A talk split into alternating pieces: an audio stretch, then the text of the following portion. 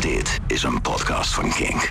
Je luistert naar Oeverloos op Kink. En Oeverloos wordt je aangeboden door de muziekgieterij Het Grenzeloze Muziekpodium. En mijn gast in Oeverloos vandaag is de frontvrouw van een ander befaamd muziekpodium. Uitgeroepen tot het beste podium van, van Nederland. En zij zelf ook nog tot de beste directrice van een podium van Nederland. En ze zit gewoon hier tegenover me.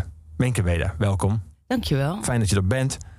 Ehm, heb je het rustig als directrice van een podium Nee. in tijden waarin podia dicht zijn? Of heb je het juist heel druk met het omzetten van alle agenda's? Nou, dat, dat is wel een beetje achter de rug. Eh, tenminste, het, het- waarschijnlijk zitten weer allemaal nieuwe verschuivingen aan te komen. Eh, maar we zijn eigenlijk gewoon wel druk met andere dingen de hele tijd. We proberen wel onszelf bezig te houden. Dus Ja. het valt wel mee. Ja, en we is dan, eh, je, bent niet de koningin, dus je wilt niet alleen jezelf, maar je Nee, het was geen koninklijk meervoud. Iedereen was, bij het podium. Ja, iedereen Ja. die werkt. We hebben natuurlijk gewoon de programmeur en de marketingafdeling en, eh, en andere mensen die hun werk kunnen doen. En op kantoor doen we wel gewoon zoveel mogelijk om aan de gang te blijven. Ja. En jullie hebben ook een eh, vegan eh, restaurant. Is dat ook nog steeds open? Kun je dat nog dan iets steeds afhalen? open. Ja, dat kan je afhalen en bestellen voor bezorging. Dat is wel open. Gelukkig wel, ja. Wanneer is dat restaurant vegan geworden? Ehm, volgens mij was dat in oktober, zeg, als ik goed zeg, vorig jaar. Eh, ja, we hadden een restaurant al heel lang en dat liep niet zo goed. En er was altijd een hoop gedoe met koks die weer weggingen. En dat de kwaliteit dan een beetje varieerde zoals het gaat. En ik was zelf eh, heel veel erg fan van de vegetarische snackbar in Den Haag. Ja. En ehm, ehm, we waren bezig met Left of the ons festival. En daar hadden we een cateraar voor nodig. En toen dacht ik, ja, als we dan zelf mogen kiezen... dan kies ik wat ik het zelf lekker vind en wat ik zelf goed vind. En, en het is niet dat ik helemaal veganistisch ben, hoor. Dat niet. Maar dat eten is gewoon heel erg goed. En ik vind het ook wel van deze tijd om daar wat bewuster over te zijn. Eh, dus toen was ik in gesprek met de Vegan Snackbar. En die bleken ook op zoek te zijn naar een plek in Rotterdam om zich te vestigen. En ja, dan was het heel logisch Ja. dat de, ja, met het gedoe met de keuken, dat er dan die verandering kwam. Dus dat is eh, ja, op het meest ongelukkige moment dat je kan voorstellen, zijn zij erbij gekomen. Ja. Vlak voor de lockdown. En merk je ook dat er nu dat er van deel ook andere mensen nu op afkomen? Want zijn, vegans zijn natuurlijk heel goed eh, in het spotten van plekken waar je lekker eten kan krijgen. En als je opeens op, eh, op Happy Cow en zo staat, Ja. dan... Ja, nee, nee tenminste, ja, je ziet het natuurlijk nog niet omdat we niet open zijn officieel. Maar je merkt het wel aan alle Instagram-posts en aan eh, de reacties en zo. Het- Ja, het- er is echt een nieuw publiek bijgekomen. Ja, Nou, is nou te hopen dat die ook nog naar de concerten komen straks. Dan zijn we helemaal gelukkig. Maar het is in ieder geval leuk dat er gewoon een veel bredere groep nu wel Rotown kent. ja. Zijn er ook, hebben er ook boze carnivoren met protestborden buiten gestaan? Maar viel mee. Viel mee. Er waren natuurlijk wel mensen die dan, ehm, weet ik veel, in de krant of zo stond een berichtje van. En dan meteen daaronder. Ja, dan kom ik nooit meer in Rotown. En dan keek ik en dacht van, nou, volgens mij was je sowieso nooit in Rotown te vinden. Maar ja, en er zijn mensen die zeggen, ja, het is jammer dat er niet ook nog de oude hamburger op de kaart staat. Ja, dat kan. Ja, dat mag. Ja, er staat nu een nieuwe hamburger op de kaart. Precies, en die is echt lekkerder dan de vorige hamburger. Ja. Echt waar. Je noemde net even het festival, eh Live to the Dial. Daar gaan we het dadelijk over hebben. Maar dat is natuurlijk vernoemd naar een nummer. En niet zomaar een nummer, maar een nummer van een van jouw favoriete bands. The Replacements. Ehm, daar gaan we dus ook naar, naar luisteren. Eh, wanneer kwamen de Replacements in jouw leven? Heb je die met terugwerkende kracht ontdekt? Omdat heel veel eh, bands zoals... eh The Gaslight Anthem en 13 Crows en Dave House... allemaal door de Replacements zijn beïnvloed? Of eh, was jij destijds al fan? Nee, ik ben wel net te laat geweest toen de tijd. Want eh, ik denk, ja, ik weet niet. Ik kende het wel al langer. Echt vanaf mijn 17e, 18e of zo. En in die tijd hebben ze nog wel een keer in Nederland gespeeld. Maar dat heb ik toen niet gezien. En ehm, ik ben toen altijd wel een beetje blijven luisteren. En ja, steeds meer blijven luisteren. En toen... van waar was het? Ik denk 2017 of zo. Toen kwamen ze weer bij elkaar. En eh, toen zouden ze drie shows doen in Amerika. En toen dacht ik, ja, ik, als, dan moet ik er maar naartoe. Want ja, dat is toch zonde als je die band nooit live hebt gezien. Dus toen ben ik naar Chicago gevlogen om die show daar te zien. En het was eh, tijdens een festival waar ook nog Guided by Voices en Blondie en New Order speelden en zo. Dus het was helemaal geen straf om daar naartoe te gaan. En toen heb ik ze alsnog live kunnen zien. Dus dat was wel eh, heel erg fijn. Een jaar later stonden ze ook in Nederland. Dus Ja. het was eigenlijk een beetje... Uitverkocht Paradiso. Precies, daar was ik ook bij. Maar, dat, maar dat was eigenlijk dus... eh, had het niet nodig geweest om helemaal de, de, Tuurlijk wel. de wereld over te vliegen. Nee, maar absoluut. Nee. Het is aan de ene kant... Ik heb onwijs een vliegangst. Dus het is altijd weer Oh wauw, een, dat kwe- een kwelling. om ze te zien. Nee, ja, ik, ik vlieg wel regelmatiger dan dat. Maar ik vind het elke keer echt een, eh, een hel om dat te doen. Dus alles wat niet per vliegtuig hoeft, doe ik liever niet. Maar ja, ze zeiden dat ze maar drie shows zouden doen. Dus toen moest het wel even van mezelf. En daar heb ik ook nog steeds geen spijt van. En ik was ook heel erg bang dat het eh, tegen zou vallen. Daar natuurlijk wel onbekend dat ze ook legendarisch slechte shows kunnen doen. Dat ze gewoon dronken zijn, alleen maar Ja. covers van Brian Adams spelen of zo. Dat soort dingen. Dat had ik ook leuk gevonden, want legendarisch slecht is ook goed. Ja. Als het gewoon middelmatig was En Run geweest. to You een uur lang is ook best leuk. Oh man, dat kan ik ook prima hebben. Ja hoor. En zeker na een half uur wordt het steeds beter natuurlijk. maar maar ehm, ehm, ja, ik dacht als het ertussenin zit, dat het net niks is, dat zou ik wel echt heel erg, Ja, ja. eh, heel erg kut vinden. Maar dat was niet zo. Het was gewoon echt goed en eh, echt heel tof. Ik Ja, blij. en een jaar later, toen ze met ons natuurlijk wat meer, eh, maar weer speelroutine hadden, was dat dan ook anders, merkte je? Merkte je dan dat zo'n band alweer een, een tijdje gespeeld heeft en dat er een soort van eh, roest uit is? Of was, er, was het niet zo roestig? Nee, ik vond het helemaal niet roestig. Hm. Ze hadden goed geoefend, dat, eh, dat zeker. En ze hadden een nieuwe drummer, Josh Fries, die ook bij ehm Tool en zo wel gedrumd heeft. En eh, ja, die een van de, ja, de meest bekende sessiedrummers is Ja. eigenlijk. En die, eh, ja, en dat, ja, die hield het goed bij elkaar, zeg maar. Dus Ja, het ja. Was, nee, het was, er was weinig op aan te merken. En in Paradiso was het eerder dat ik dacht van... oké, jullie eigenlijk zijn jullie er wel klaar mee. Dat nu, weet je, de, de echte, het echte vuur is wel weer weg of zo. Dat, ik vond in, ja, en natuurlijk, ik ga natuurlijk Dat- altijd zeggen dat het in Chicago Natuurlijk. bijzonder was. Want daar waren we helemaal niet. Inderdaad, dus dat, ja. Maar nee, dat is niet waar. Ik vond in Paradiso ook nog steeds heel erg tof. Ja, ja. We gaan naar dat nummer luisteren. Left of the Dial van de Replacements.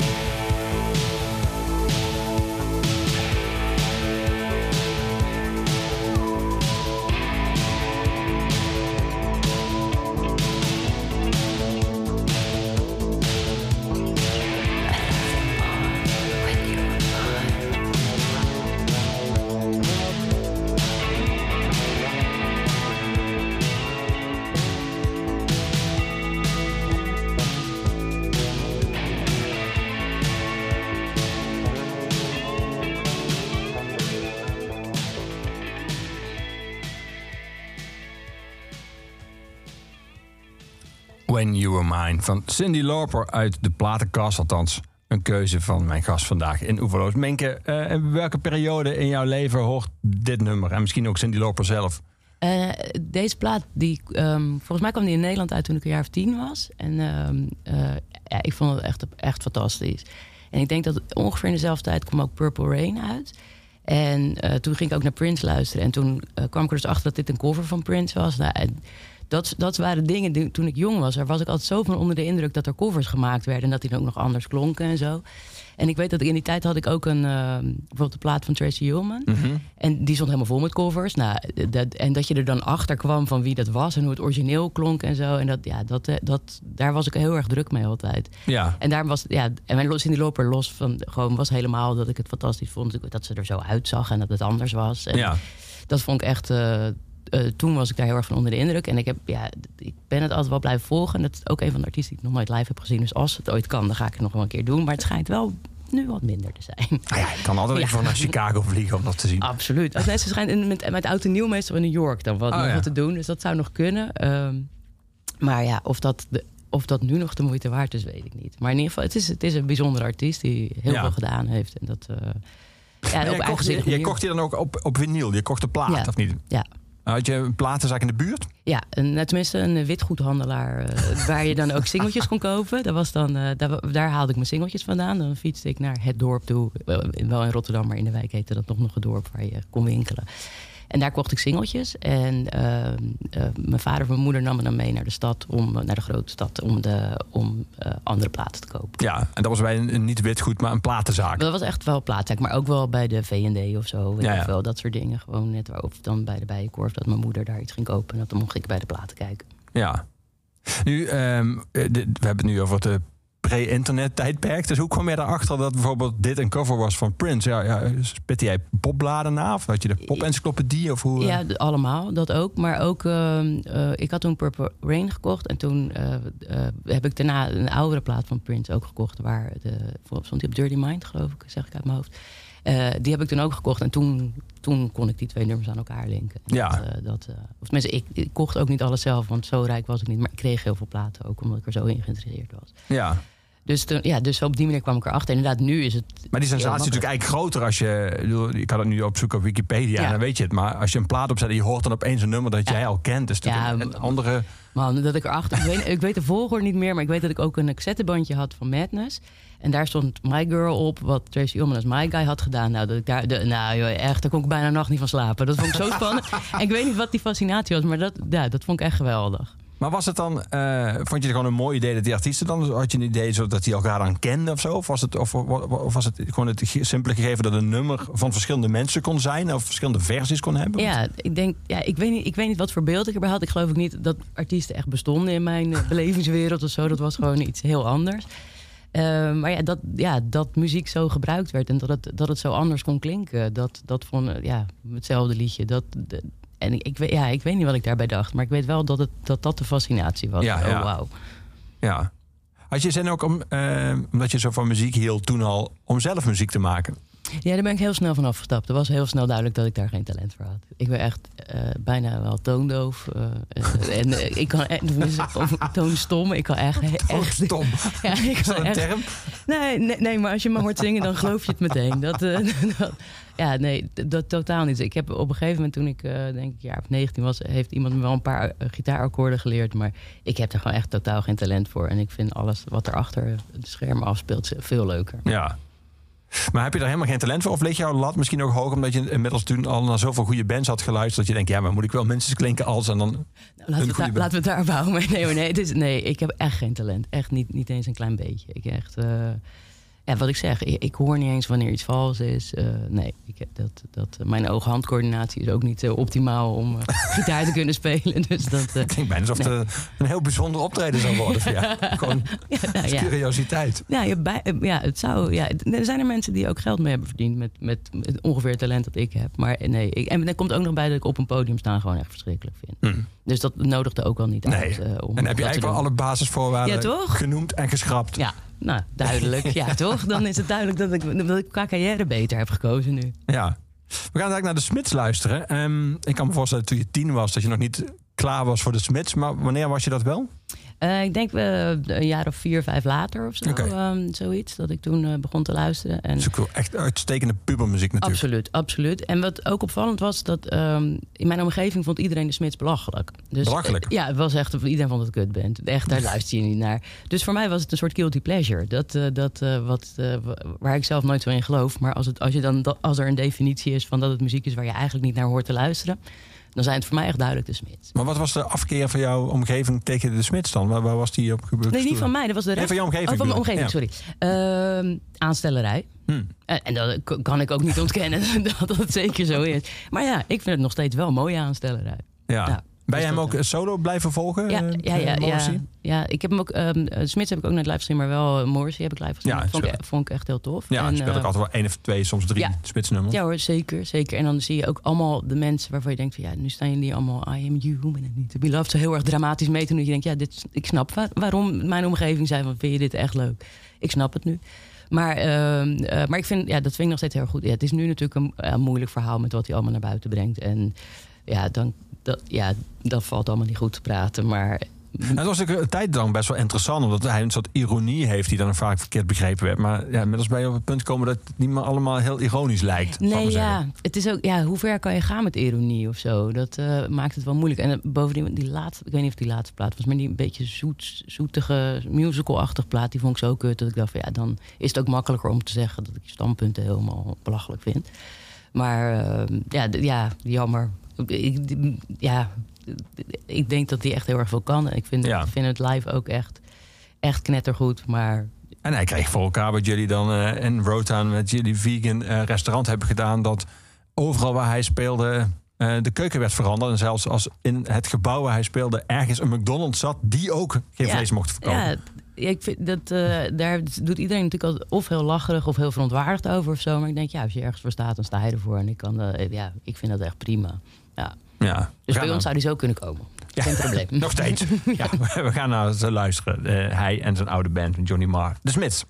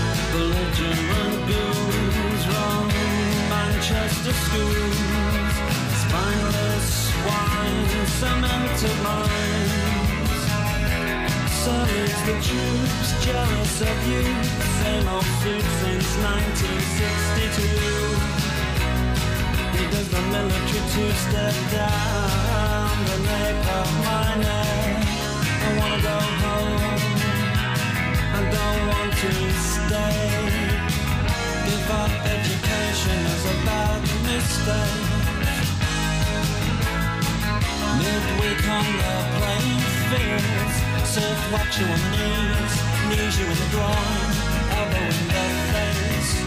Bruises bigger than dinner plates. I wanna go home. I don't wanna stay.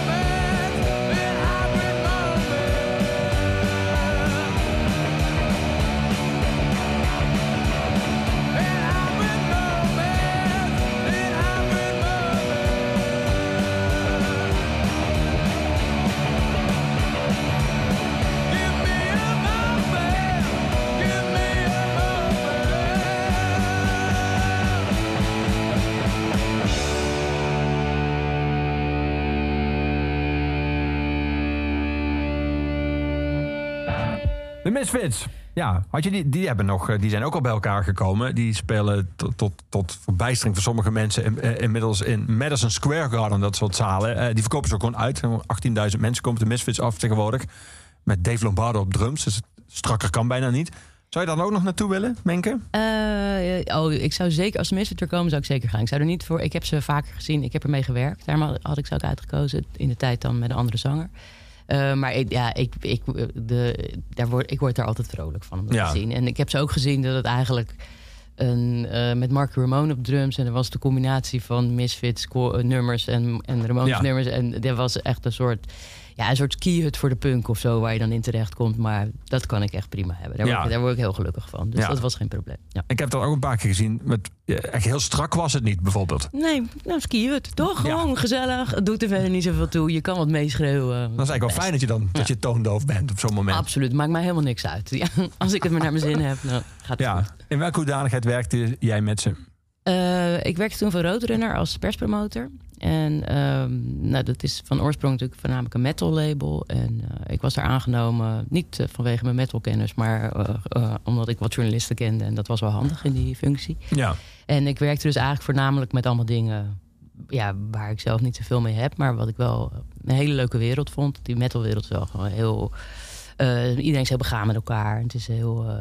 ja, het is, ja, vriendelijke, leuke wereld. En, en heel af en toe zaten er bands tussen die ik zelf leuk vond. En Misfits was er daar een eentje van. Ja. Dat was wel een interessante periode. Dat was een periode ook eh, groter en dan werd heel groot door nu metal. Ehm, eh, er waren heel veel van die bands die ook eh, een beetje hetzelfde klonken. Die Ross Robertson, die Ja. producer, die produceerde op een gegeven moment alles. Een soort Stock Aitken en Waterman ja, ja, van de nu absoluut. metal. Ja, absoluut. Ehm, eh, en wat je heel vaak zag is dat bands, als ze dan echt heel groot werden, gingen ze weg. Gingen ze naar een, een, een nog grotere major. Ehm, in welke periode zat jij daar? Was dat zeg maar het begin Eh, van de new metal? Of ja, was het dat... begin, het begin van die periode. De ehm, eerste plaat van Slipknot Ja, ja. eh, heb ik gedaan. En, eh, en, maar ook, ja, laten we ook Nickelback niet vergeten. Dus het valt natuurlijk net erbuiten. Maar in die periode zat ik bij... dus ik zat eind jaren 90, eh, begin 2000 zat ik bij... Ja, dat was wel een bloeiperiode toen. ja, toch? absoluut. Ja, en toen ehm, was er ook nog... Het rare was toen dat, dat Roadrunner nam CNR over, de platenmaatschappij. En dat is van oorsprong de platenmaatschappij... waar alle Nederlandse dingen zitten.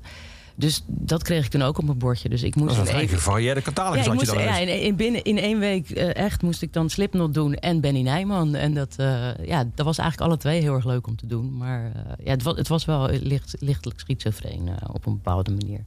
Maar zij deden toen, ja, dat werd steeds groter. En, eh, dat, en de rest werd steeds groter. En het, het echte pure metal label werd wat kleiner daardoor. Ja. Had je toen het gevoel dat je, bijvoorbeeld zo'n eerste plaats van Slipknot, dat is inmiddels gewoon een klassieker. Eh, heb je dat dan ook al door als dat gebeurt, zeg maar? Eh, dat dat iets heel groots is en dat het ook lang zal meegaan? Of heb je dat overzicht nog niet op het moment dat je er middenin zit? Nou, met Slipknot had ik dat niet, omdat het ook zo'n... ehm, het was heel onwaarschijnlijk. Het was... eh, nee, met- die maskers en weet je wel... nou, het was een hele operatie als je met die band moest werken. Want ja, weet je, dan als je dan... ze deden wel zo heet het, signeersessies in platenzaken. En dan ging je met de bus naartoe en dan zat iedereen gewoon zo nog even een colaatje drinken in de bus. En dan was vijf minuten van tevoren moest je zeggen van maskers op. En dan gingen de maskers op en dan keek je nog een keer achterom en dan zat je in een soort schoolreisje from hell ineens met al die maskers. En, eh, en dat, dus dat, het, was, het was zo vreemd af en toe dat, je, dat het moeilijk in te schatten was of dat zou aanslaan bij een groot publiek. Ehm, of dat niet te, te, vre- te raar was. Ja, ja. Eh, maar toen ehm, eh, pikte TMF het op, de clip. Die Wait and Bleed was dat volgens mij. Ja. En, en, ehm, ja, en toen werd het steeds groter. En ook in Amerika werd het ook steeds groter. En, ja, het, ja, en, en dan merk je ineens dat, ja, dat die impact daarvan... dat het toch wel... Het, ja, ik kom nu nog steeds zoveel mensen tegen zeggen... ja, ik ben zo beïnvloed door die drummer. Of, eh, ja, mensen vinden het toch wel heel... Ja, maar op dat moment had ik dat zelf niet door. Nee. Ik had het eerder, weet je, toen de eerste keer toen ik How, How You Remind Me van Nickelback hoorde, dacht ik, ja, de- deze gaan we de komende 40 jaar op de radio horen. Dat, dat, ja, wat je er ook van vindt. Rock ballad. Ja, zo'n rock ballad, die doet het gewoon Ja. goed. Ja, maar de, toch, dat is toch meteen classic rock. Dat is niks meer, ja, dat, daar hoorde je het meer aan af of zo.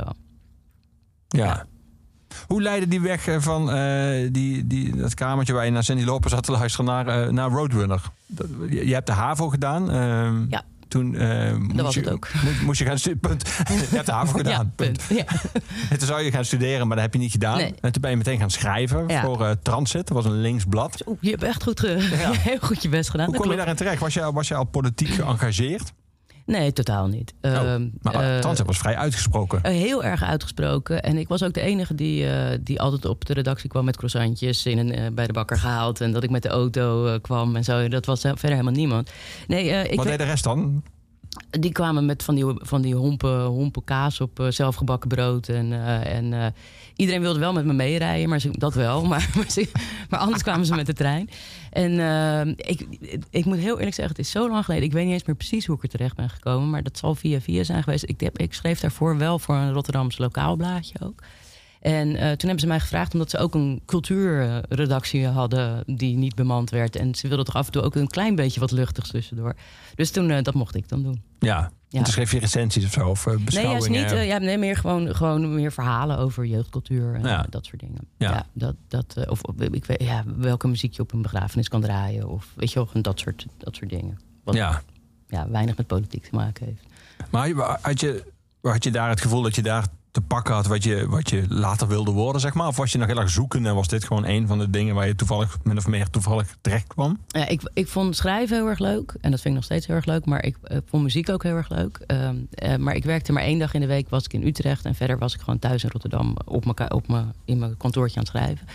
En op een gegeven moment was ik dat wel zat dat, ik zo, dat je zo geïsoleerd bent als je schrijft. En ik wilde gewoon wat meer ehm, onder de mensen komen. En toen hoorde ik via via dat ze bij Roadrunner een perspromotor zochten. En toen heb ik eh, gebeld of ik kon komen praten. En dat kon en toen ben ik aangenomen.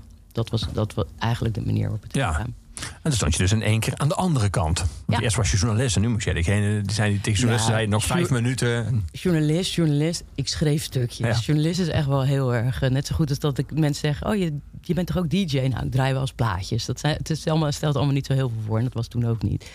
En ehm, eh, ja, toen, ja, nou ja, goed. Ja, het was ineens wel anders. Maar ja, nog, ja dat inderdaad. In zo'n, in zo'n eh, hotelkamer gaan zitten.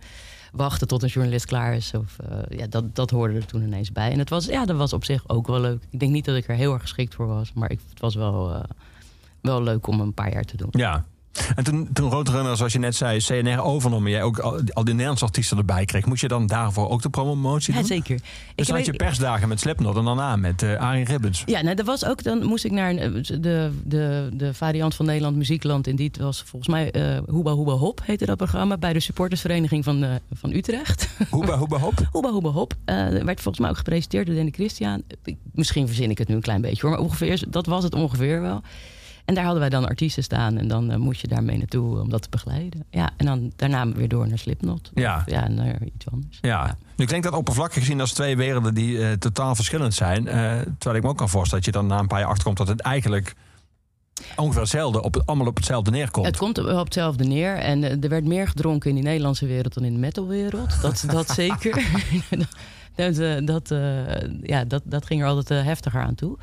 Eh, maar verder, ja, het is eh, met heel veel dingen is het ehm, hoe, hoe plat de muziek ook is. Mensen zijn er nog steeds heel erg oprecht mee bezig. En die vinden echt wat zij maken heel erg mooi. En die zijn op dezelfde manier zenuwachtig voordat ze op moeten. En die hopen op dezelfde manier als een, als een metalband dat de fans het gaan snappen en zo. Dus dat maakt niet zo heel veel uit. En ik denk dat dat voor mij ook wel de basis is van alles wat ik doe. Dat ik, je hebt, ik heb toen geleerd van je, mijn taak in al het werk dat ik doe, is de juiste muziek bij de juiste mensen krijgen. En wat ik daar zelf van vind, dat doet er niet zoveel toe. Nee, nee.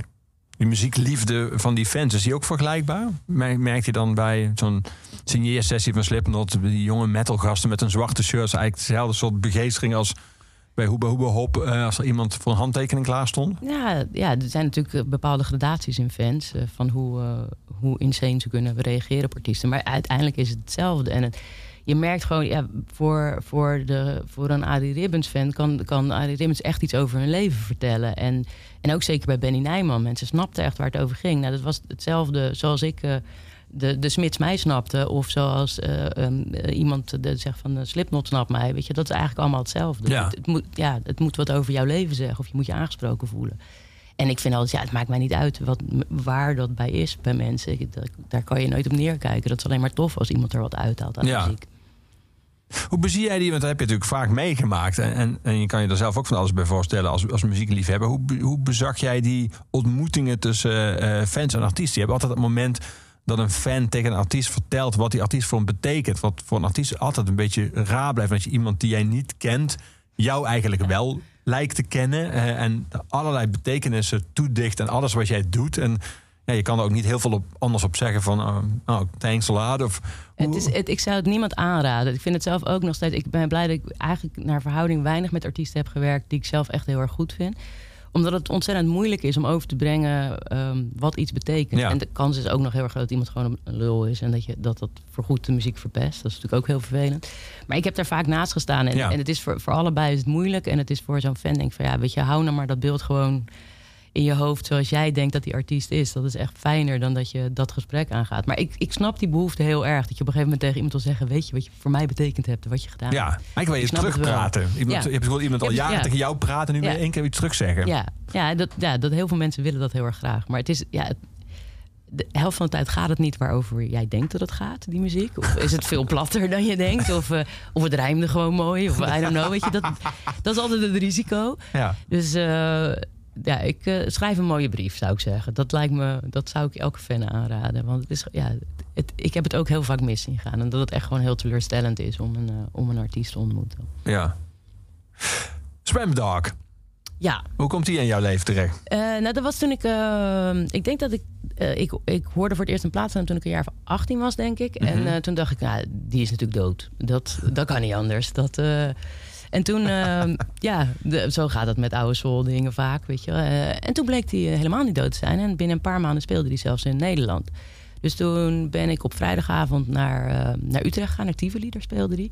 En eh, nou, dat vond ik echt fantastisch. Dat vond ik echt erg mooi. Dus ik heb meteen mijn ouders gebeld van... jullie moeten ook... eh, zondag gaan- speelt hij nog in Paradiso, dan moeten jullie ook meegaan. En ehm, Toen ging je ook nog een keer. toen ging ik nog een keer. Maar toen was ik eerst tussendoor, was ik op de zaterdag... ehm, was ik in de Melkweg voor Spiritualized. Daar ging ik toevallig ook naartoe. En toen stond Swampdok daar gewoon een paar meter verderop. En toen dacht ik, ik ga toch even wat zeggen. Want hij had mijn favoriete nummer niet gespeeld. Dus ik naar hem toe, eh, excuse me. Weet dan denk ik, ja, Mr. Swamp of Dok. Weet je, wat zeg je dan tegen iemand? Ehm, dus ik zei van, ja, je, je- hebt mijn favoriete nummer niet gespeeld. En toen zei hij, ja, wat is het dan? Zei ik, nou, Predicament nummer 2. Zei hij, ja, maar dat is met blazers. Dat gaat niet. Ik heb geen blazers bij me nu. Nou, dat kon ik inkomen, dat was zonder meer waar. Dus eh, zondagavond nog een keer gegaan. Een paar jaar later komt hij nog een keer terug. Is hij, speelt hij in Rotterdam in de Waterfront met blazers. Dus ik sta helemaal paraat van, nou, daar gaan we. Nu gaat hij hem spelen. Nee, ons concert geen predicament number 2. Dus ik eh, ehm, zeg dat tegen de programmeur. Van, nou, lekker dan. Zegt hij, oh, kom maar even mee naar achteren. Kan je tegen hem zeggen? Ik, nou, dat hoeft voor mij niet per se. Jawel, joh, kom maar. Kennelijk was het een beetje saai achter. Dus, nou, dus ik eh, mee naar achter. En daar ben ik weer... eh, U heeft mijn favoriete nummer niet gespeeld. En toen zei hij... Dat is een en- functioneersgesprek. Ja, Hoe dit- vond je zelf dat het ging? eh, dit is, precies, dit is niet zo tof. En zijn vrouw was er ook bij en die begon al te lachen van, oh ja. En toen zei hij, oh wacht even, welk nummer bedoel je? En toen heeft hij het achter voor me gezongen. Nou, zonder blazers, maar het was nog steeds net zo mooi. Dus daarom is Dat is wel nummer- bijzonder. Ja, dat was echt fantastisch. Dus daarom is dat nummer nog steeds heel bijzonder. Aan de andere kant bewijst het ook dat hij het jaren daarvoor ook zonder blazers had kunnen doen. Maar, precies. Nou, je, ja, je maakt er wel een beetje een negatief verhaal van. En het was eigenlijk nog erg, want ik moest hem ook nog helpen met de tekst. Want hij wist niet helemaal precies hoe die ging zelfs. Maar, maar nog steeds, hij heeft het wel mooi voor me gezongen. Dus je hebt, je hebt ook gezongen. Je hebt een Nee, gedaan. nee gewoon uitge- uitgelegd. nee, nee, nee. Nu komt dit. Zo heb ik het gedaan. Predicament number two. Swam Dog.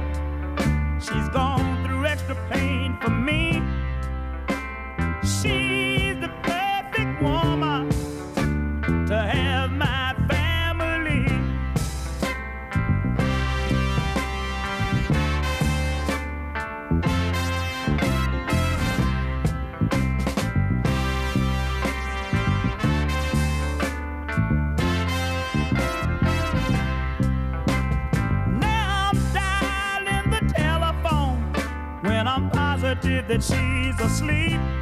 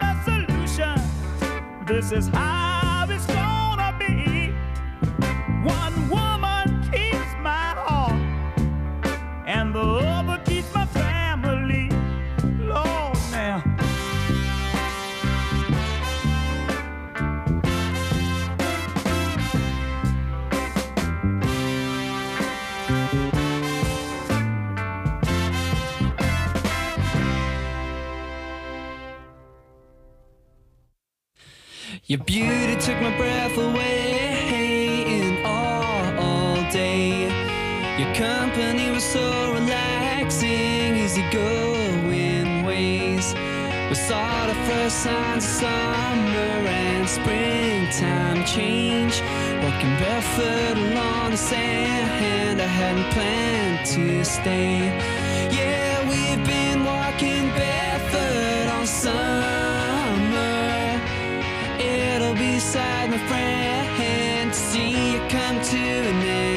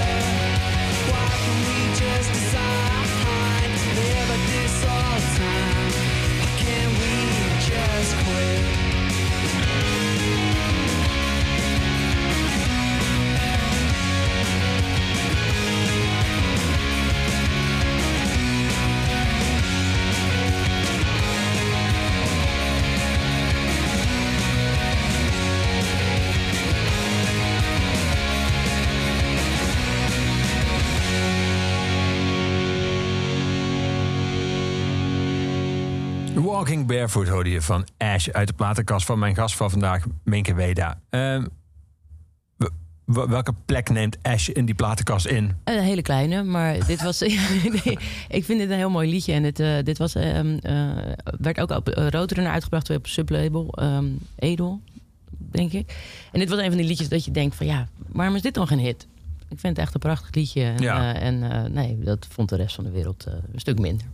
Kon je daar je vinger op leggen waarom iets een hit werd of niet? Doen net dat nummer van Nickelback. je denkt, ja, dit, dit wordt een hit. Eh, maar ko- kon je na een paar jaar een soort van de mechanisme in kaart brengen of begrijpen? Nee, of stond je nog steeds naar is- enorme verrassingen? Het blijft heel erg moeilijk. En Ik denk ook als je dat echt goed kan, dan ben je gewoon je gewicht in goud waard. Omdat dat, dat toch de basis van het werk is voor heel veel mensen om eh, te voorspellen wat wel of niet een hit wordt. Maar het is heel erg moeilijk. Het zijn heel veel factoren. Je moet heel veel dingen mee hebben. En ehm, heel veel eh, dingen kunnen dezelfde kant op wijzen of kunnen de goede kant op staan, waardoor het, waardoor het makkelijker wordt of waar het zou moeten kunnen. Maar ja, het is gewoon niet.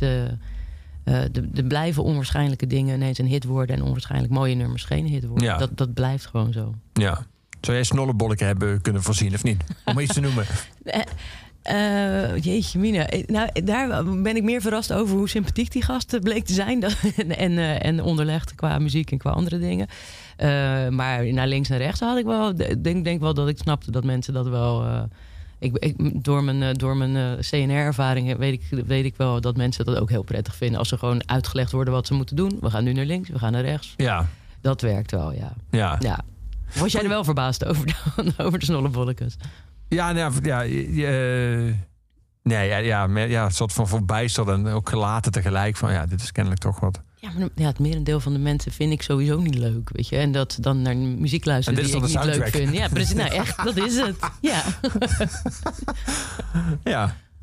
Vond jij het lijkt me ook wel interessant als je in de platenindustrie hebt gewerkt een paar jaar. Dat je ook natuurlijk ziet eh, wat de conjunctuur is van een artiest. En je hebt natuurlijk ook artiesten met artiesten gewerkt die dan zelf met een plaat komen die ze hun, hun beste plaat ooit vinden. Misschien maar waarvan je eigenlijk al weet van je zit in de lijn naar beneden. En dat is natuurlijk voor iedereen altijd heel moeilijk om dat te accepteren. Jij moest dan zorgen dat die mensen interviews krijgen. Die kregen misschien ook niet altijd interviews die ze hadden gewild. Of moest je uitleggen dat bepaalde programma's of bladen niet meer in, in, zich geïnteresseerd zijn.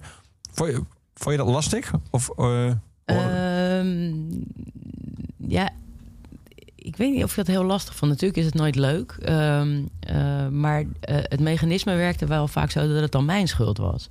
En het besef van dat het aan de plaat lag, kwam pas veel later. En dan was ik al lang niet meer in de buurt. Dus dat, ik kreeg gewoon de schuld als het niet lukte. En dat, Ja. ja. daar kon ik wel mee leven. ja. Ja, dat, eh, ik voelde me dan niet geroepen om te zeggen van doe het. Maar je hebt gewoon echt, echt een slechte plaat gemaakt. Of niemand zit meer op je te wachten. Dat vond ik als perspromotor sowieso niet mijn taak. Weet je, dat, was, eh, dat, dat mocht de, de A&R manager doen of iemand anders. Maar eh, ja, nee, nee, het het is natuurlijk denk ik bij artiesten dat besef komt vaak heel laat. Ja. En, en eh, misschien is het ook wel gewoon een menselijk mechanisme dat je eerst gewoon andere mensen de schuld gaat geven voordat je denkt van misschien ligt het aan mezelf. Ja. Dus dat, is- dat is denk ik anders. Maar is het ook een menselijk mechanisme, denk je? Want dat heb je natuurlijk jarenlang kunnen zien. Dat je in principe eigenlijk altijd van iets wat je gemaakt hebt... in eerste instantie daar zelf heel vol van bent. En dat je pas na een paar jaar kan zien of dat, eigenlijk of dat terecht was. Heel veel artiesten zijn met terugwerkende kracht over een bepaalde plaat... dan ook heel kritisch. Terwijl toen, toen die plaat uitkwam... geloofden ze echt Ja. dat dat hun beste plaat ooit was. Ja, nou ja, dat, ja, ik denk dat het zo simpel is van kijk eens naar een foto van jezelf eh, een paar jaar geleden. Je dacht, ja, dat was toen mijn beste broek. I don't know, weet je, dat idee. Ja, Ja. dingen veranderen ook in de, eh, gewoon hoe je, je maakt daarna weer dingen mee, je maakt andere dingen en je kijkt weer anders op terug. En, eh, ehm, en dan kan het ook nog zijn dat het daarna weer verandert, dat je er toch... ik denk dat het is een beetje de cyclus van op een gegeven moment, je bent trots op iets, daarna komt er een soort schaamte. En daarna dan, dan is er ook wel een gevoel van. eh, ehm, ja, je, je kan het toch wel waarderen dat je op dat moment dat hebt gemaakt, omdat je toen zo ver was. En dat, ja, ik denk dat dat, dat, dat toch. Ja, weet je wel, als, ik, als je naar jezelf terugkijkt van een bepaalde leeftijd, op een gegeven moment denk je van echt was ik zo dom. Maar op een gegeven moment kan je daar ook wel weer om lachen. En kan, Ja. je, kan je er ook wel weer. eh, met een warm, warme, warme blik naar kijken. Zo ach ja, Ja, dat geeft ook Het enige mededogen naar jezelf Ja. kijken. Ja. Ja. Ja. Ja, het is ik denk voor artiesten moeilijker als ze iets maken waar ze al snel niet meer achter staan en dat dat de grootste hit wordt. Dat, is, dat merk je wel dat mensen daar wel. eh, ja, Don't You Forget About Me komen van de Simple Minds. Nummer dat ze zelf afkeuren. En ja, nu- ja, en dat is dan de grote hit. Nou, en succes. Ga het maar eens niet spelen. Weet je wel? Dat, eh dat, ja, daar staat eh, Minke mee naar de dag daarna in eh, de melkweg te- op je schouder te tikken. ja, maar luister eens nou, bij de Simple Man misschien net niet, maar, maar, maar het is, ja, nee, ja, dat, dat is toch een. eh, ja, ja, is het concert niet af voor heel veel mensen. Dus dat lijkt me ook, ja, dat lijkt me veel, veel lastiger. Dat je uiteindelijk je dagen kan slijten met alleen maar die ene hit. Dat, eh, Ja. Die mechanismen van de muziekindustrie, daar, ben jij, daar lijk jij in ieder geval wel in, in geïnteresseerd. Daarna kwam eh Rock and Roll High School. Dat was een, een, een blad dat onregelmatig verscheen. En Oh, daar het is ooit een blad ook. ook ja, het is Het natuurlijk, was een uitgeverij die daarboven stond en ook een promotiebedrijf. En, en een ook- boekingskantoor. En een boekings- Ja. Ik was er niet klaar. het Oh, sorry, het was heel veel. Sorry, sorry. Ik ben heel erg... eh, gaan we nu weer Rock'n'Roll High School een beetje tekort doen? Sorry, ga je gang. Ja, nee, het was inderdaad, het was, het was van alles. Het was ook een street team wat erbij zat. Eh, het was ook een soort, zou je kunnen zeggen, een nieuwe manier van eh, promotiebedrijven en met, met, met, met, met, de muziekindustrie omgaan. Ehm, hoe begon dat? Ehm, nou, in de omgekeerde volgorde. Want jij begon met het blad, daar, dus daarom was ik... het begon heel erg... ehm, eh, ik werkte bij een platenmaatschappij en daar hadden we veroderende streetteams opgezet. Mensen die flyerden en dat soort dingen deden. Ehm, en toen kregen we van andere platenmaatschappijen de vraag van... joh, hoe doen jullie dat? Want eh, wij- dat zouden wij ook, dat vinden wij ook een goede manier van promotie doen. Dan kun je je voorstellen dat als mensen eh, van metal houden... dat ze wel op roadrunner zoeken, maar als ze van popmuziek houden... dat ze niet per, per, per se op eh, Universal of zo Nee, gaan zoeken. nee. Dus dat was voor ons makkelijker. En toen dacht ik op een gegeven moment, ja, als ik gewoon een algemeen streetteam begin, niet specifiek voor metal, en dat verhuur aan die verschillende platenmaatschappijen, zou dat best wel eens kunnen werken. En toen had ik voor het Roadtown, eh, de Roadrunner Street Team had ik ehm, ehm, de, de website vast laten leggen, www.streetteam.nl. Ehm, maar de company creditcard was even niet beschikbaar, dus ik heb het op mijn eigen ding gedaan. En dat lijkt nu een soort van, oh, dat was echt heel slim. Maar dat was gewoon uit pure Ja, dat kon even niet anders. Maar daardoor was het wel mijn, eh, eh, eh, mijn website. Dus op een gegeven moment ben ik weggegaan en kon ik dat gewoon meenemen. Dat, die www.streeting.nl. Ja, ik zou nu willen zeggen slim, maar dat was helemaal Nee, niet het was echt meer, echt meer geluk dan wijsheid. Ja. Absoluut, absoluut. En, ehm, eh, en toen, toen heb ik dus aan de mensen die bij het Roadrunner Street, Street Team zaten... heb ik gezegd van nou, dit gaan we doen. Als je nog een neefje of een zusje hebt die ook wil... en die van andere muziek houdt, dan kan dat. En eh, zo kregen we al snel 1500 man of zo... die door heel Nederland flyers uitdeelden. En eh, dat hebben we een tijd gedaan. En, toen deden Grappig we- als je dat nu vertelt. Dus dat lijkt dan echt niet alleen vanwege corona, maar ook Ja. omdat het bedoel, flyers uitdelen is bijna een soort van. Ja, nee, we zijn ook lelijk ingehaald door het internet natuurlijk op een gegeven moment. Dat was, het was natuurlijk veel makkelijker om even op Facebook wat te zetten... dan een flyer uit te delen in de regen na een concert. Dus dat is op een gegeven moment ook wel echt wel een, meteen een zachte dood gestorven. Maar dat- Daardoor echt, door de digitalisering. ja, ja. dat had er echt wel mee te maken. Ja, dat, eh, het is gewoon eh, ja, veel goedkoper om het op die manier te doen. Dus dat, dat hield op. En in de tussentijd was ik wel al ook begonnen met eh, boekingen. Want ik er waren veel eh, eh, bands die een boekingskantoor zochten. Dus zijn we er ook bij gaan doen. En ehm, we deden ook nog promotie. En ik maakte popquiz en dat viel ook daaronder. Nou, allemaal dat soort dingen. Dat liep allemaal wel. En toen op een gegeven moment toen ehm, wilde ik... omdat ik schrijven nog steeds heel erg leuk vond... wilde ik ook een magazine maken... En ik weet nergens wat vanaf, behalve van de muziekindustrie. En we hebben veel stagiaires altijd gehad die echt geen idee hadden wat nou precies een plugger doet of hoe, het, oh, nou, hoe dat soort dingen werken. Eh, dus toen ben ik een magazine gaan maken. Eigenlijk Ja. zo simpel is het. En, toen, Ja. en toen, dat was gewoon zo van, oh, dat doen we eventjes. En ik zag een GQ liggen, dat mannenblad. En toen Mhm. dacht ik, oh ja, die dikte ongeveer lijkt me wel mooi. En, eh, nou, en toen zijn we gewoon gaan schrijven. Het hebben hele goede vormgevers ge- gevonden die het maakten wat het nu is. Waardoor mensen het heel serieus namen. Ja. Maar zo was je het allemaal nooit bedoeld. Je noemt GQ, dat is een, niet alleen een heel mooi blad, maar ook wel een, een, dik blad inderdaad. Maar ook eh, glossy, maar ook eh, best wel brutaal qua eh, toon. En dat hadden jullie natuurlijk ook wel. Eh, het was niet alleen maar uitleggen wat een plugger doet. Het was ook wel be- best wel edgy. Ja, ja dat, dat was, het kwam niet speciaal door de GQ. Want ik moet heel zeggen dat ik het amper gelezen heb. Maar eh, eh, dat ging puur om het uiterlijk.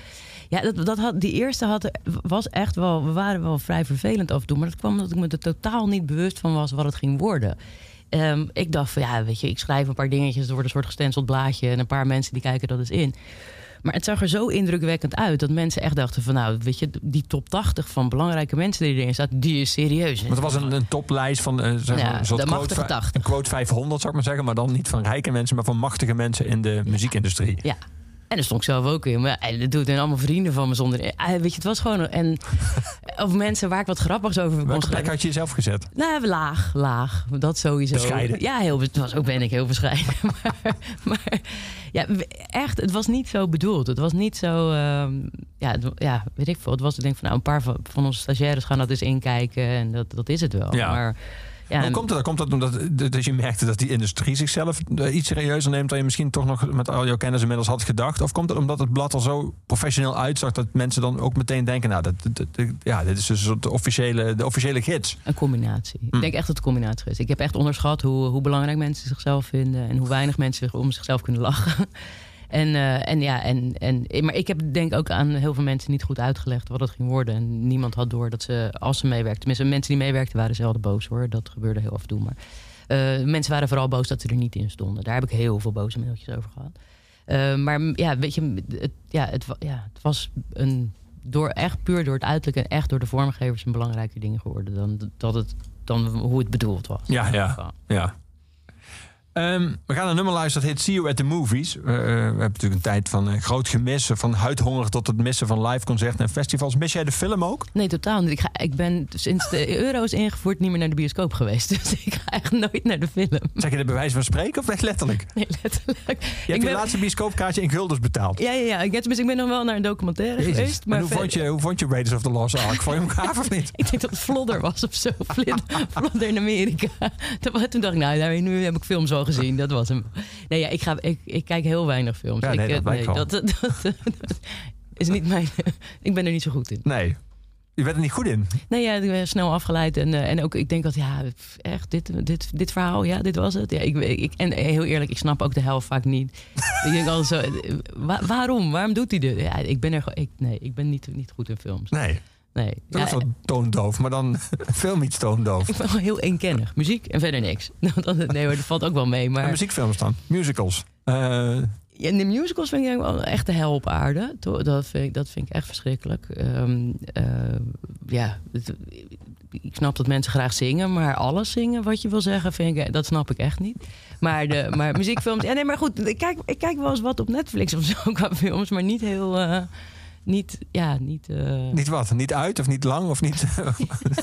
Het is een beetje. Kijk, bijvoorbeeld, ik heb dan bijvoorbeeld uh, You've Got Mail wel gezien, want die is 78 keer op tv geweest. En op een gegeven moment dan heb je hem wel zo per stukje wel een keer gezien of zo. Maar per blok, zeg maar. per blok heb je, ja, dan ben je er wel vaak genoeg langsgekomen dat je het hele verhaal hebt of zo. Maar een hele film op Netflix kijken, ja, nee, dat. eh, mensen zeggen, wie nieuwe films, denk je, I don't care. Nee, ik, documentaires vind ik heel erg leuk om te kijken. En inderdaad, muziekdocumentaires vind ik ook nog heel, eh, vind ik helemaal leuk om te Ja. kijken. Maar niet, eh, niet, nee, films is niet. Nee, maar het ging een beetje, ja, hoe zeg je dat? On- ongedurig of zo, of ongeduldig. Maar eh, heb je daarbij concerten dan ook? Of kun je ook, kun je, Ehm. kun je van bands houden die drie uur spelen? Nou, ehm, ehm, ik, ik heb Bruce Springsteen vaak gezien. En dan inderdaad, weet je, dan moet je natuurlijk wel brood meenemen. Nee, ik wil niet vier uur, maar. Nee, ja, sorry, ja, sorry. maar nee, nee, ik vind dat, dat ehm, dan moet ik het echt wel heel erg leuk vinden. Maar ik, dat is ook ongedurig, omdat, ja, je, ik zie veel concerten. Normaal Ja. gesproken zie ik veel concerten. Dus dan, ja, zo, dan heb je al snel van, oké, nu doen we dit trucje, nu doen we dat trucje. Dan weet je het wel een beetje. Ehm, maar eh, nee, ja, het is, eh, maar ik denk dat het met films ook mee te maken heeft dat het heel erg voor je wordt ingevuld. En bij concerten of boeken of zo, dan heb je, kan je zelf nog wat, eh, Ja. wat meer erbij bedenken. En dat, dat mis ik bij films. Ja. Nou, dit ter inleiding van het nummer See You at the Movies. Eh, dan toch even over het nummer zelf. Ja, ehm, nou, dat heeft weer meer met rood aan te maken. Dat, eh, eh, ik ben een fan van Maskus en dan eh, ook van ehm Dinosaur Jr. Ehm, en hij, hij speelde in Rotown en dat, daar was ik heel erg blij mee. Dat is eigenlijk het voornaamste. En ik, ehm, ja, iedereen heeft gewoon wanhopig geprobeerd om contact met de man te maken. Maar dat, ja, hij zit daar niet op te wachten. En dat vind ik eigenlijk wel, dat vind ik ook heel erg leuk van artiesten. Dat is typisch een artiest waarvan je denkt van als je heel erg fan bent, lees een interview. Luister naar zijn muziek, maar eh, laat het verder gewoon gaan. Ja, ja. We gaan hem luisteren. See You at the Movies.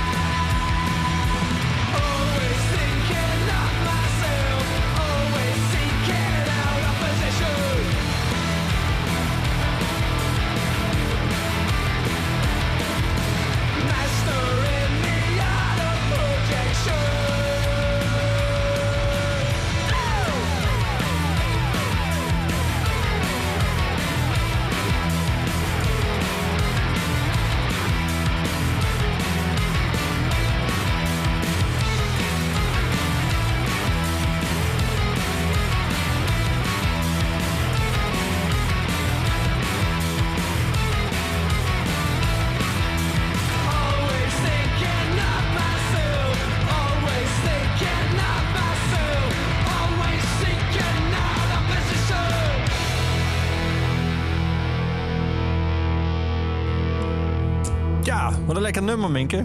Naar wie luisterden we naar? Imperial Wax was dat. Oh, oh, nog een ja, keer. heel goed. Speel door.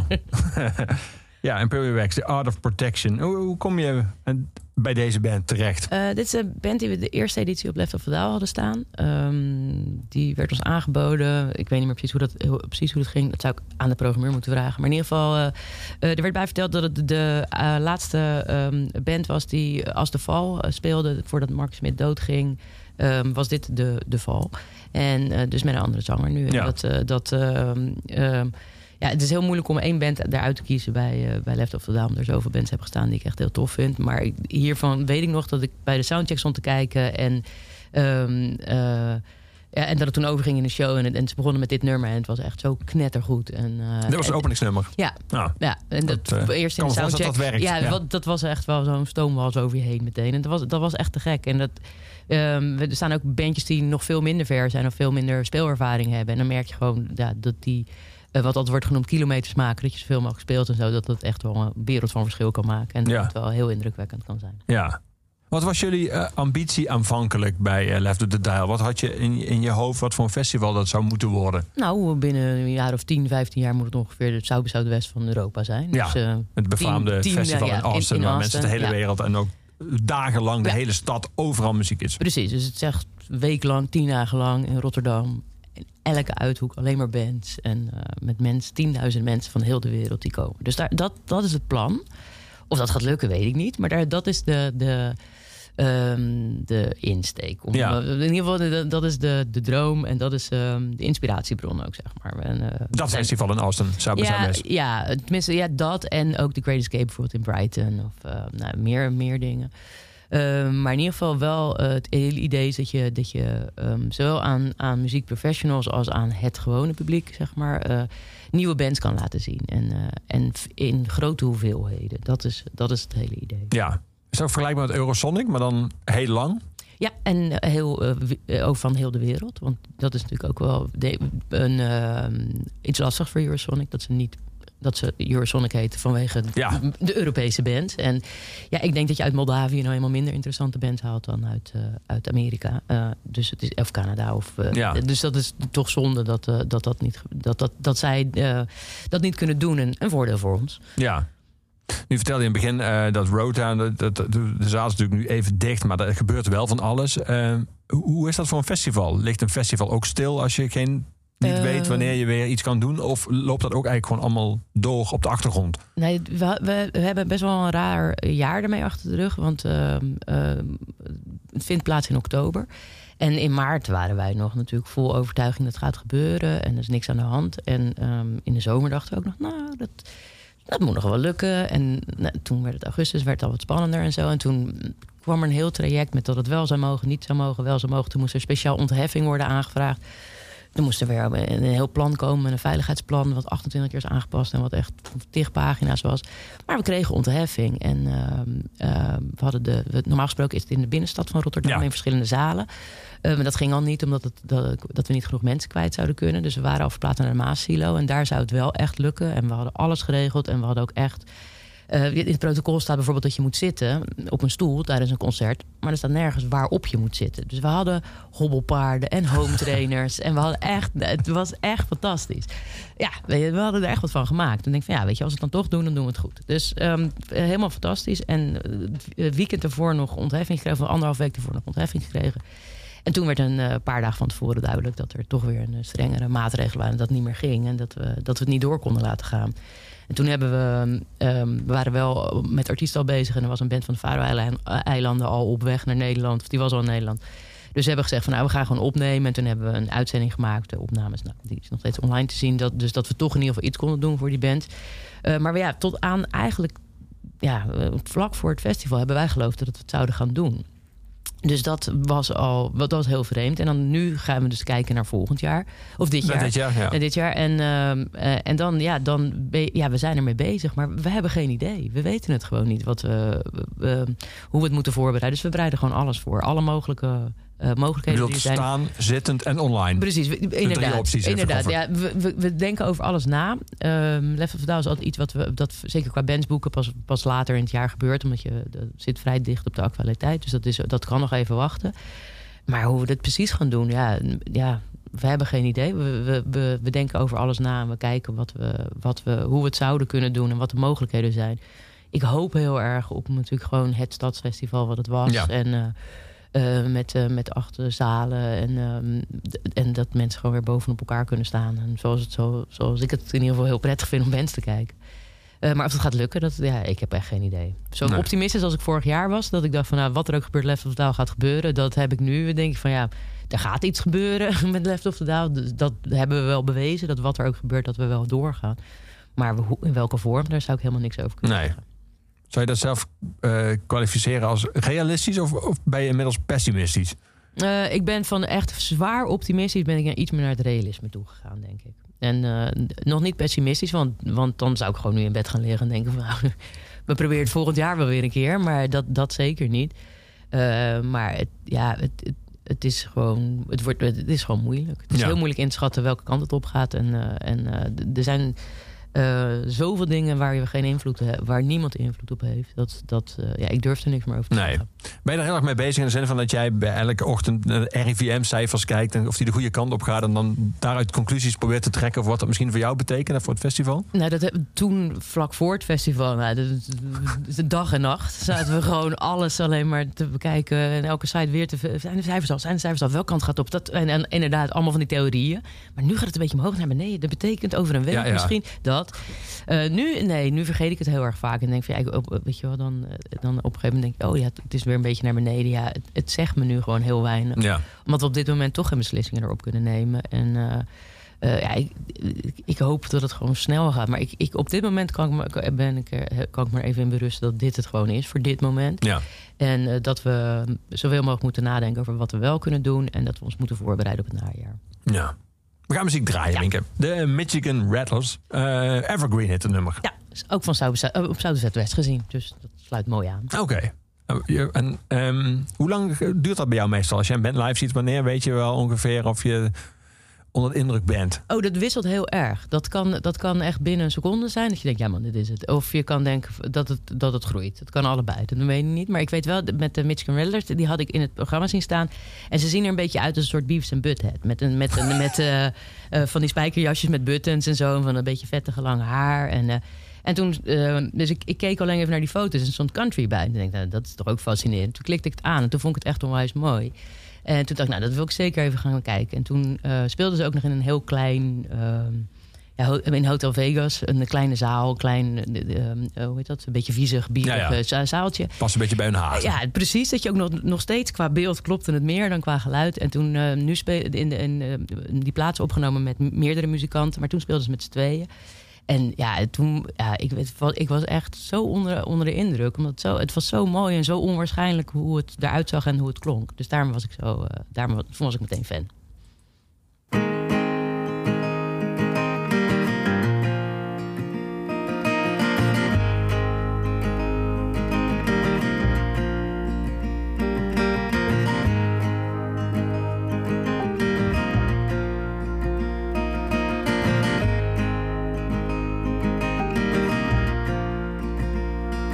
Well, the sun is beating down the blacktop. My hands are aching, my head is falling off.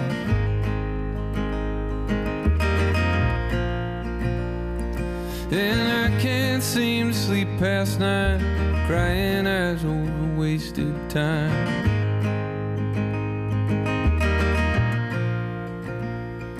And the older I get, the more I see. If you walk out the door, there's no re entry.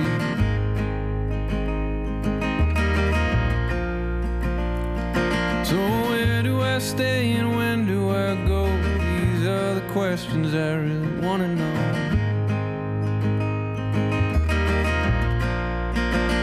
So now I'm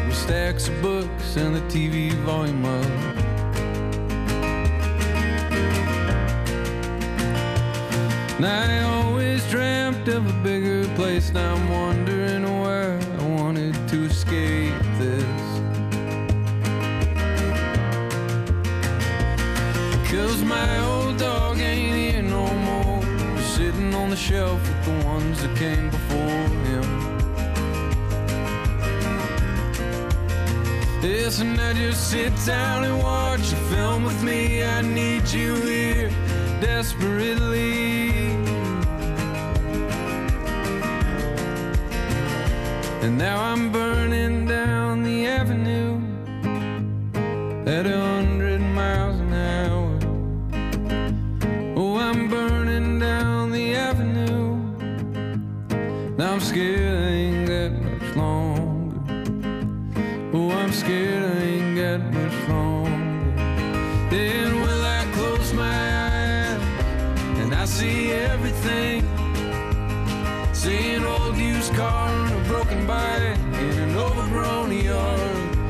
see my friends walking through the fields to the evergreens where we drink too much and cry about everything.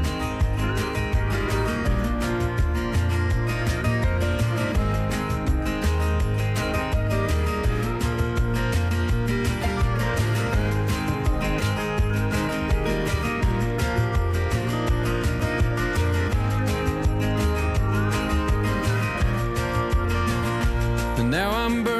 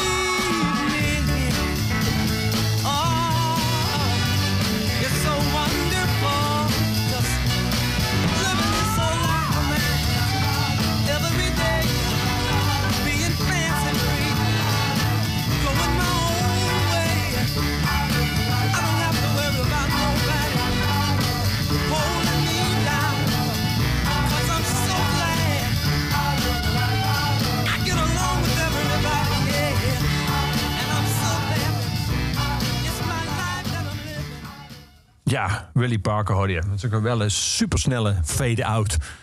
I, I live the life I love. Waarom deze, Minka? Of is het eigenlijk gewoon een samenvatting van jouw leven nu? Nou ja, ja, eigenlijk wel. Dat is wel. Het is een beetje de soundtrack geworden van de lockdown op de een of andere manier. Dat eh, eh, voor, voor eh, mij en mijn mensen bij Rotan en Rock'n'Roll High School. Eh, we hebben echt ons best gedaan om er toch wat van te maken. En als ik dan om me heen kijk van hoe moeilijk mensen het hebben, dan denk ik van ja, we hebben zoveel geluk gehad en zoveel. eh, we konden nog zoveel. Ja. We hebben zoveel toffe dingen gedaan en zoveel leuke dingen gemaakt. En ook op het moment dat het niet kon. We hebben vorig jaar hebben we ieders, ieders verjaardag uitgebreid gevierd met themafeesten. Ook al waren we met z'n drie of vier of vijven. Nog steeds, we- weet je wel, we hebben echt geprobeerd er wat van te maken. En dat, Wat was eh, jouw themafeest toen jij jarig was? Ehm, eh, ik, eh, ik wilde. Ik, nee, ik had alleen een specifieke cadeau gevraagd. Ik had gevraagd. ik, zeg, ik wil dat iedereen me feliciteert. Want ik vier nooit mijn verjaardag. En niemand, niemand weet ook wanneer ik jarig ben. Dus dan wil ik nu één keer dat. Dus mijn personeel had honderd mensen uit de muziekindustrie en zo bij elkaar. Die allemaal een filmpje hebben ingestuurd om me te feliciteren. Dus dat was echt dat was heel bijzonder. Ja. Dat was echt heel erg leuk. Ja, dan voel je wel jarig. denk Ja, dat was absoluut. En, en ja, wat ik zeg, ik vier echt nooit mijn verjaardag. Nee. En ik heb- maakt me ook helemaal niks uit. Maar de- dit was, dat was, was heel erg lief. Maar we hebben ook een Sweet 16 party gehad. En we hebben een Happy Days thema gehad. En we hebben, nou, we van alles en nog wat. Nou, niet heel erg veel meer, want zoveel mensen werken er ook weer niet. Maar in ieder geval, we hebben ons best gedaan om, eh, om er wat van te maken. En, eh, en het ook, weet je, toen even de Down niet doorging, dat we dat, we dat meteen omgezet hebben in een uitzending, een online ding. We hebben aan het eind van het jaar, vorig jaar, hebben we ons normaal gesproken ons oud en nieuw feestje, wat we dat op 30 december al vieren, omdat we dan wel klaar zijn met het jaar. Eh, Ja. Dat hebben we ook online gemaakt. En daarin hebben we toen de tussenstukjes die. tu- we hebben gewoon, sorry, we hebben elf bands opgenomen. En de tussenstukjes eh, waren eh, de verbeelden wat wij dit jaar hebben meegemaakt. Ah, Of wat vorig jaar hebben meegemaakt. Dus prijs gewonnen, dus lockdown. eh, alle, en die hebben we allemaal zelf gemaakt en zelf gefilmd. En ehm, ja, dat was zo onwijs leuk om te doen. Dat gaf zoveel eh goede moed om er, om er weer wat van te maken. En, iedereen, en onze programmeur stond te filmen. En de marketingafdeling was bezig met de edit. En iedereen heeft dat gewoon geleerd en gewoon gedaan. En eh, ja, dat was, dat was echt heel erg leuk. Ja, tof. Ja, dus daarom, I live the life af. Ja. Als nou dadelijk allemaal dit voorbij is, Mink. Dadelijk, als we allemaal gevaccineerd zijn en gewoon weer alles kunnen doen. Alles gaat open. Wat ga je dan doen als Eh, eerste? aan de bar zitten. Eh, heel de nacht. ja, ik weet, ik vind, ik, ik, dat, dat mis ik gewoon wel heel erg. De, de, eh, ik ben best wel misantropisch ingesteld. En ehm, ik ben er nu achtergekomen dat je alleen mensen kan haten als je ze ziet. Weet je? De, als je gewoon alleen eh, bent, dan, ja, dan valt er weinig te haten. Dus die hobby is een beetje weggevallen, de mensen haten. Dus ik kan niet wachten tot ik weer gewoon aan de bar kan zitten... en me dood kan ergeren aan andere mensen. Of per toeval naast iemand te zitten die een mooi verhaal vertelt... en eh, die iets heeft meegemaakt waar ik niks van af weet. En dat, dat, tuurlijk, concerten wil ik heel erg graag weer zien. Maar dat, dat soort kleine dingen mis ik Ja. heel erg. Ja. Dankjewel dat je er was vandaag in Oeverloos. Graag gedaan bedankt voor de uitnodiging. Ja, ik vond het heel erg leuk. Ik ook. Ehm, we gaan afsluiten dadelijk met muziek. En het laatste woord van iedere Oeverloos is onze postuumhuisdichter Luc de Vos. Dus het laatste nummer is altijd van Gorky. Ehm, ik wil nog bij vertellen dat deze Oeverloos, zoals alle Oeverlozen, je wordt aangeboden door het andere geweldige muziekpodium in het andere deel van het land. Namelijk helemaal in het zuiden, de muziekgieterij in Maastricht. Maar voordat we daar naar Gokje gaan luisteren, doen we nog één nummer uit jouw platenkast van een, van jouw, misschien wel je favoriete band, de Ramones.